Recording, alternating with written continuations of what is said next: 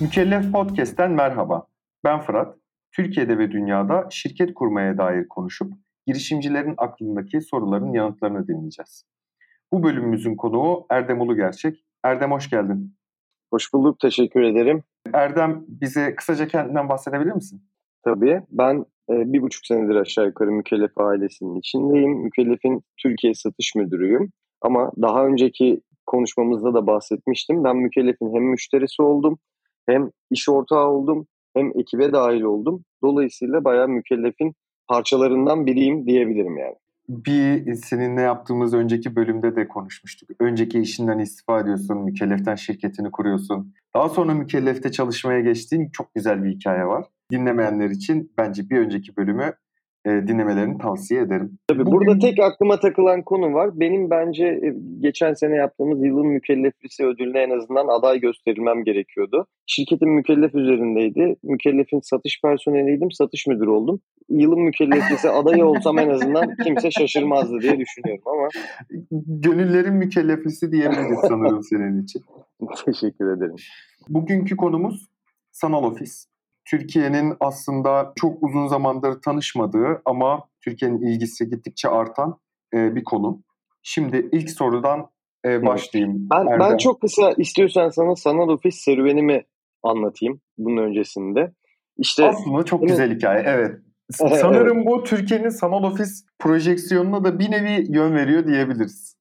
Gerçekten öyle. Şimdi seninle de tanıştığımız zamanlar bundan böyle 6-7 yıl öncesinden bahsediyor olacağım aslında. Bir önceki çalıştığım işte başladığımda benim ilgilendiğim konulardan biri sanal ofisti.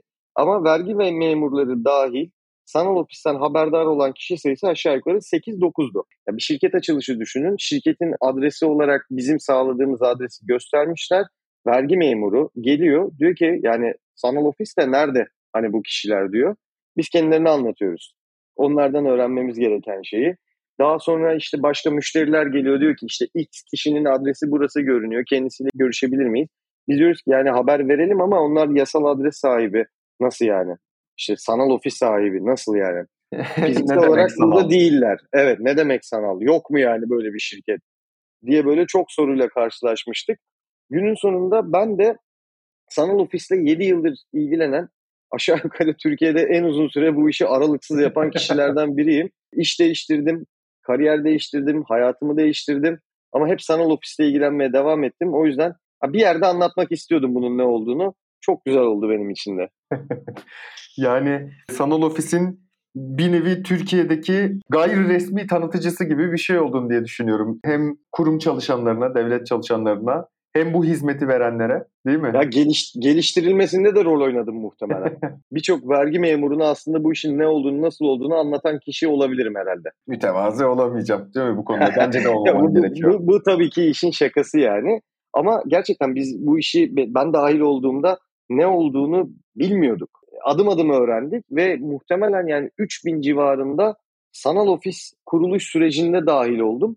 Dolayısıyla baya baya böyle bu benim keyif aldığım, çok faydalı olan, çok avantajlı olan yani girişimci için, şirket sahibi için çok çok büyük avantajlı olan bir şey olduğu için anlatmaktan gerçekten çok keyif alıyorum ben bunu. 3000 dediğin için aklıma gelen bir soruyu soracağım Erdem. Türkiye'deki toplam sanal ofis sayısı konusunda herhangi bir tahminimiz veya bilgimiz var mı? Ya doğrudan bir şey söylesem aslında çok doğru olmaz. Pek mümkün değil.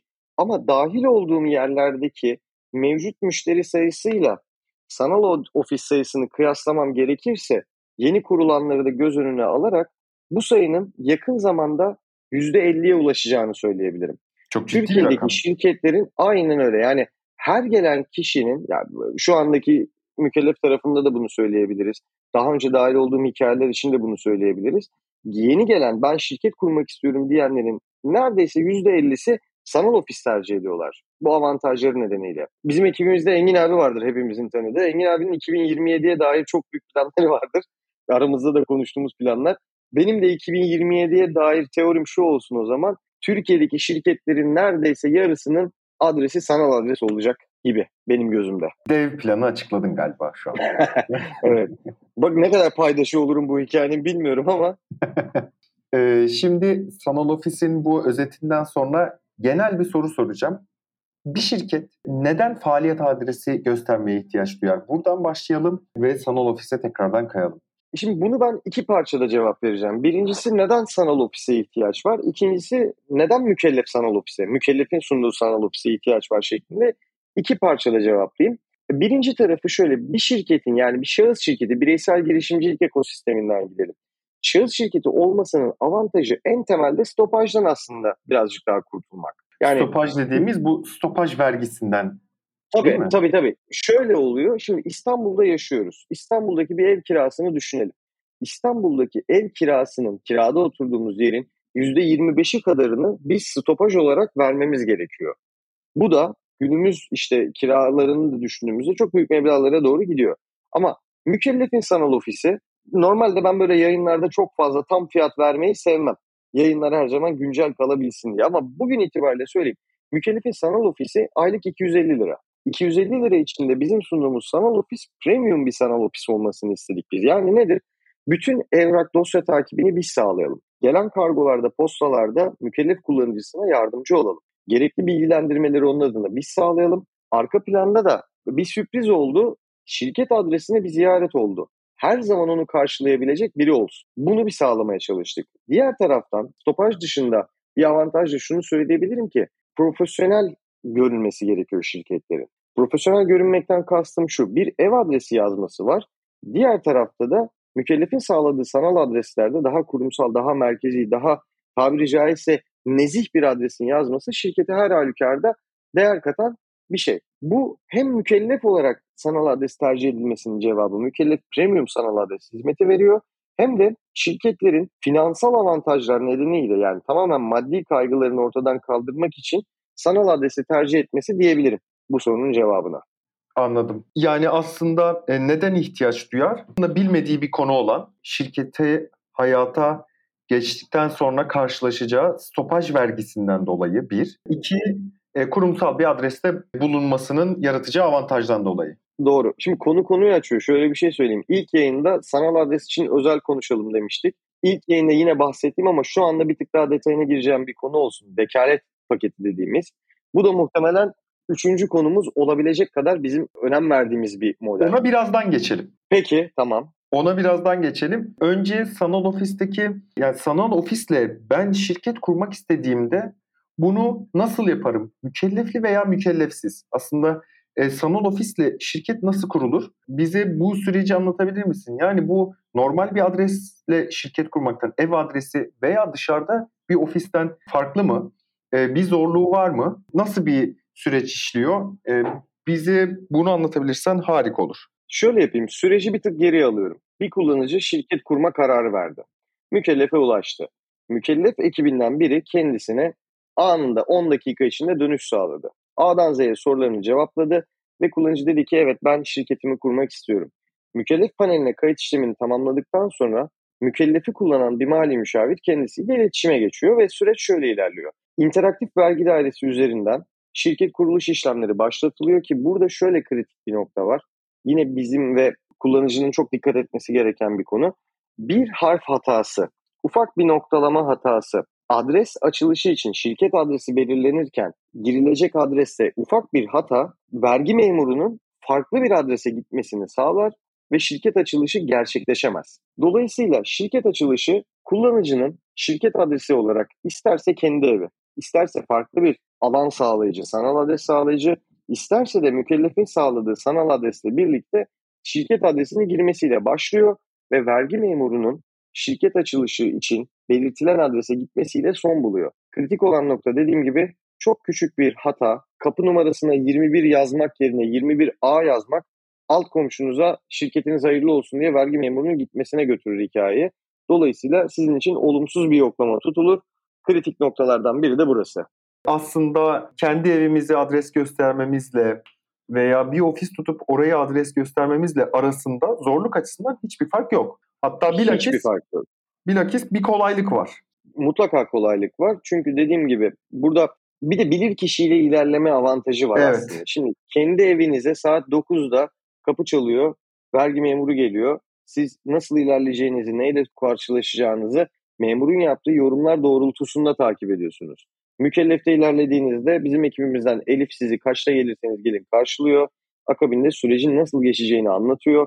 Ve siz o görüşmeye ki çok önemli bir görüşme aslında bu. Siz bir şirket sahibi oluyorsunuz. Şirket sahibi olurken ne yapmanız gerektiğini en azından birinin size söylemesi çok büyük bir avantaj. Burada biz bu konuda da destek oluyoruz. Yoklama bitene kadar yanınızda oluyoruz. Ekstra bir şey olursa da bizim ekibimiz burada doğrudan sürece dahil olarak yardımcı oluyor. Tam olarak o an ben de yaşadığım için söyleyebiliyorum. Bu magic moment dediğimiz böyle o sihirli bir an.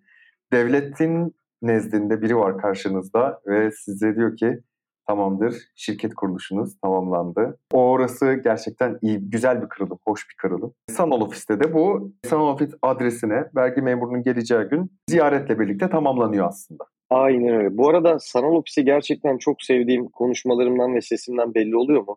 Ben anlatırken heyecanlanıyorum çünkü. Gayet belli oluyor. Bir sorum da şu. E, aslında arada çok bir fark yok dedik ama stopajdan bahsettik. Adres, kurumsal adresin veya işte prestijli bir adresin e, avantajından bahsettik. Bunun dışında ikamet adresiyle sanal ofis arasında e, herhangi bir fark var mı Erdem? Yani burada bunların dışında nasıl bir fark oluşuyor? Yani hiçbir fark yok. Hiçbir fark yok. Doğrudan kendi evinizde gösterdiğiniz adresle bir firmadan sanal ofis almak arasında gerçekten hiçbir fark yok. Hatta dediğim gibi birçok nedenden çok daha güvenli ve sağlıklı. Hem takip açısından hem kalite açısından hem hitap ettiğiniz kitle açısından. Hep evinizde olmuyorsunuz veya size gelecek bir kargo, bir posta olduğunda bunu karşılamanız çok önemli olabilir. Resmi belgeler gelebilir. Bunları karşılamak lazım. Ama bir yandan da şunu söyleyeyim. Kanunlarla birlikte tebligat gibi resmi belgeleri kim olursa olsun kişi dışında hiç kimse alamaz. Hiç kimse. Bir sanal ofis firmasının bunu alması kesinlikle yasak ve çok tehlikeli. Ama biz ne yapıyoruz? Resmi bir belge geldi. Bununla ilgili PTT bir haber kağıdı bırakıyor bizim tarafımıza. Biz bu haber kağıdı geldiğinde anında olayın konunun sahibine yani şirketin sahibine bunu bilgilendiriyoruz ve diyoruz ki şu mahalle muhtarlığından size gelen örnek veriyorum tebligatı alabilirsiniz. Bu sürece de dahil oluyoruz. Yani burada alınan şey aslında bir yandan da tecrübe. Anladım. Bir nevi işte hangi belge geldiğinde kabul edilebilir, hangi belge geldiğinde kabul edilmez veya siz ikamet adresi belirttiğinizde bir yerde olmadığınızda onun alınması vesaire gibi de avantajları var diyebiliyoruz sanırım. Tabii, tabii doğru. Peki sanal ofisin e, bir şeyi var. Sonuçta normalde bir kiraya çıktığımızda, bir ofis tuttuğumuzda veya ev kirası verdiğimizde bir sözleşme imzalıyoruz. Örneğin bir ofis açacağımız zaman yıllık bir kira anlaşması yapıyoruz. Sanal ofiste böyle bir sözleşme süresi var mı?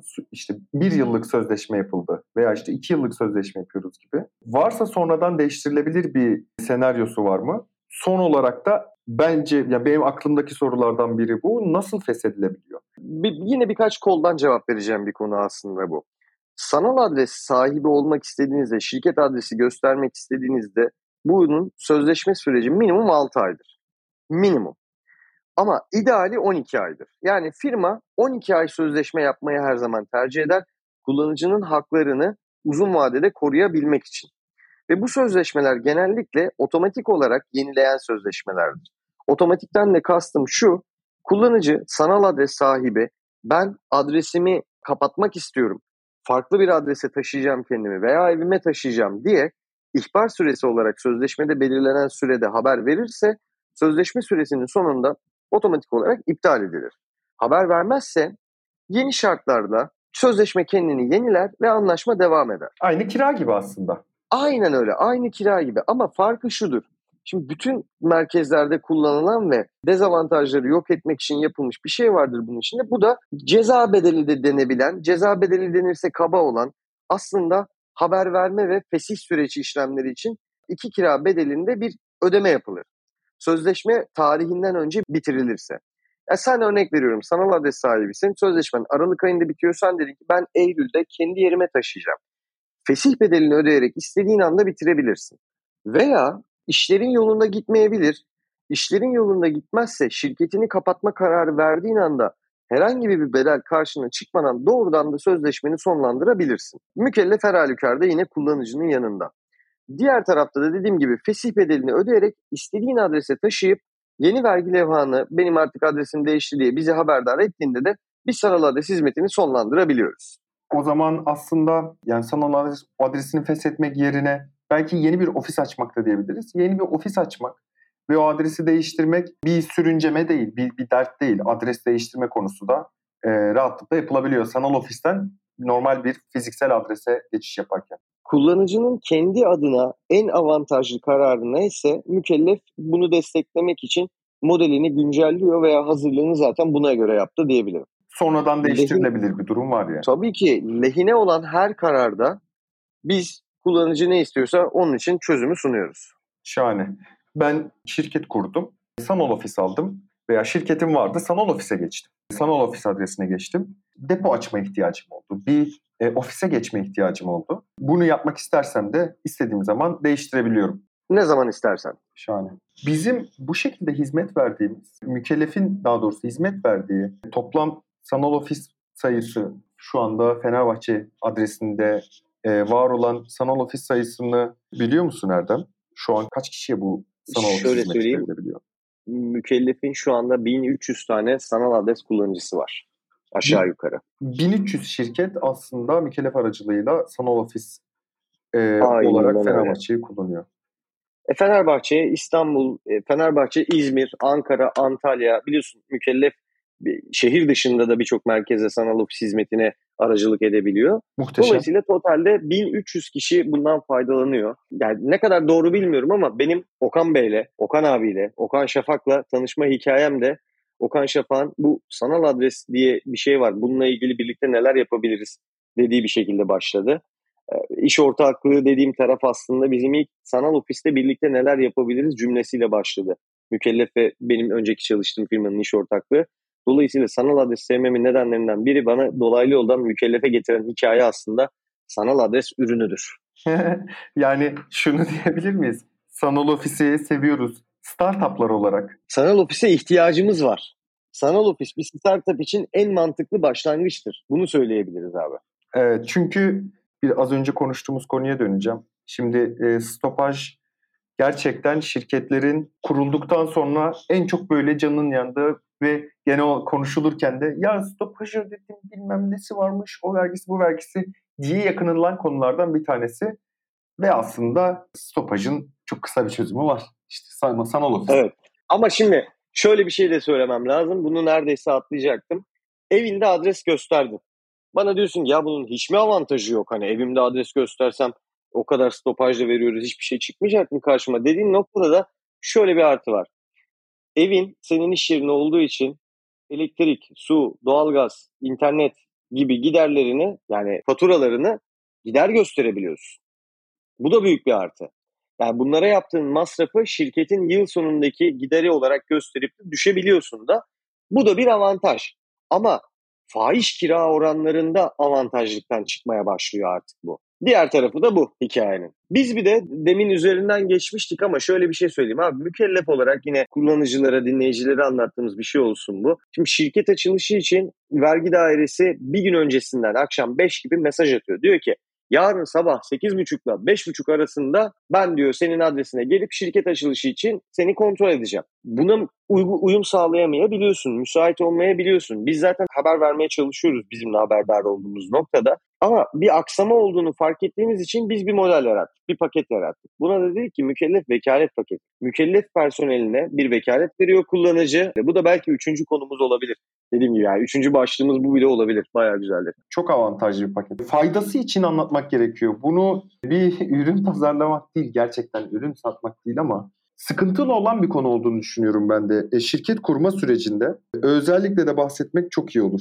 Ya en basitinden şöyle düşünelim. Mükellefin mottosu nedir? Evden çıkmadan şirket sahibi ol. Biz vekalet paketiyle birlikte sanal adres ya adresini bizde gösterse bile evden çıkmadığı bir senaryo yaratabildik. Kullanıcıya diyoruz ki müsait olmayabilirsin, gelemeyebilirsin. Müsait olsan da gelebilecek olsan da uğraşmak istemeyebilirsin. Vekalet paketinden faydalan. Senin adına açılışları biz yapalım. Senin adına genç girişimci belgeni sigortaya biz teslim edelim. Senin adına vekaletini bize verdiğin için yapılabilecek bu ticari işlemlerde sana destek olalım ve sen işine gücüne odaklan. Şirketini büyüt, işlerini genişlet, daha fazla kazan. Bütün bu avantajları da biz gün gün ekleyerek, daha da geliştirerek paylaşmaya devam ediyoruz aslında ama vekalet modeli dediğim gibi gerçekten çok çok faydalı bir artı. Kullanıcılara, şirket kuracak kişilere e, elbette elbette her e, hizmet, her şey faydalıdır ama vekalet paketi gerçekten kritik bir hizmet bence de.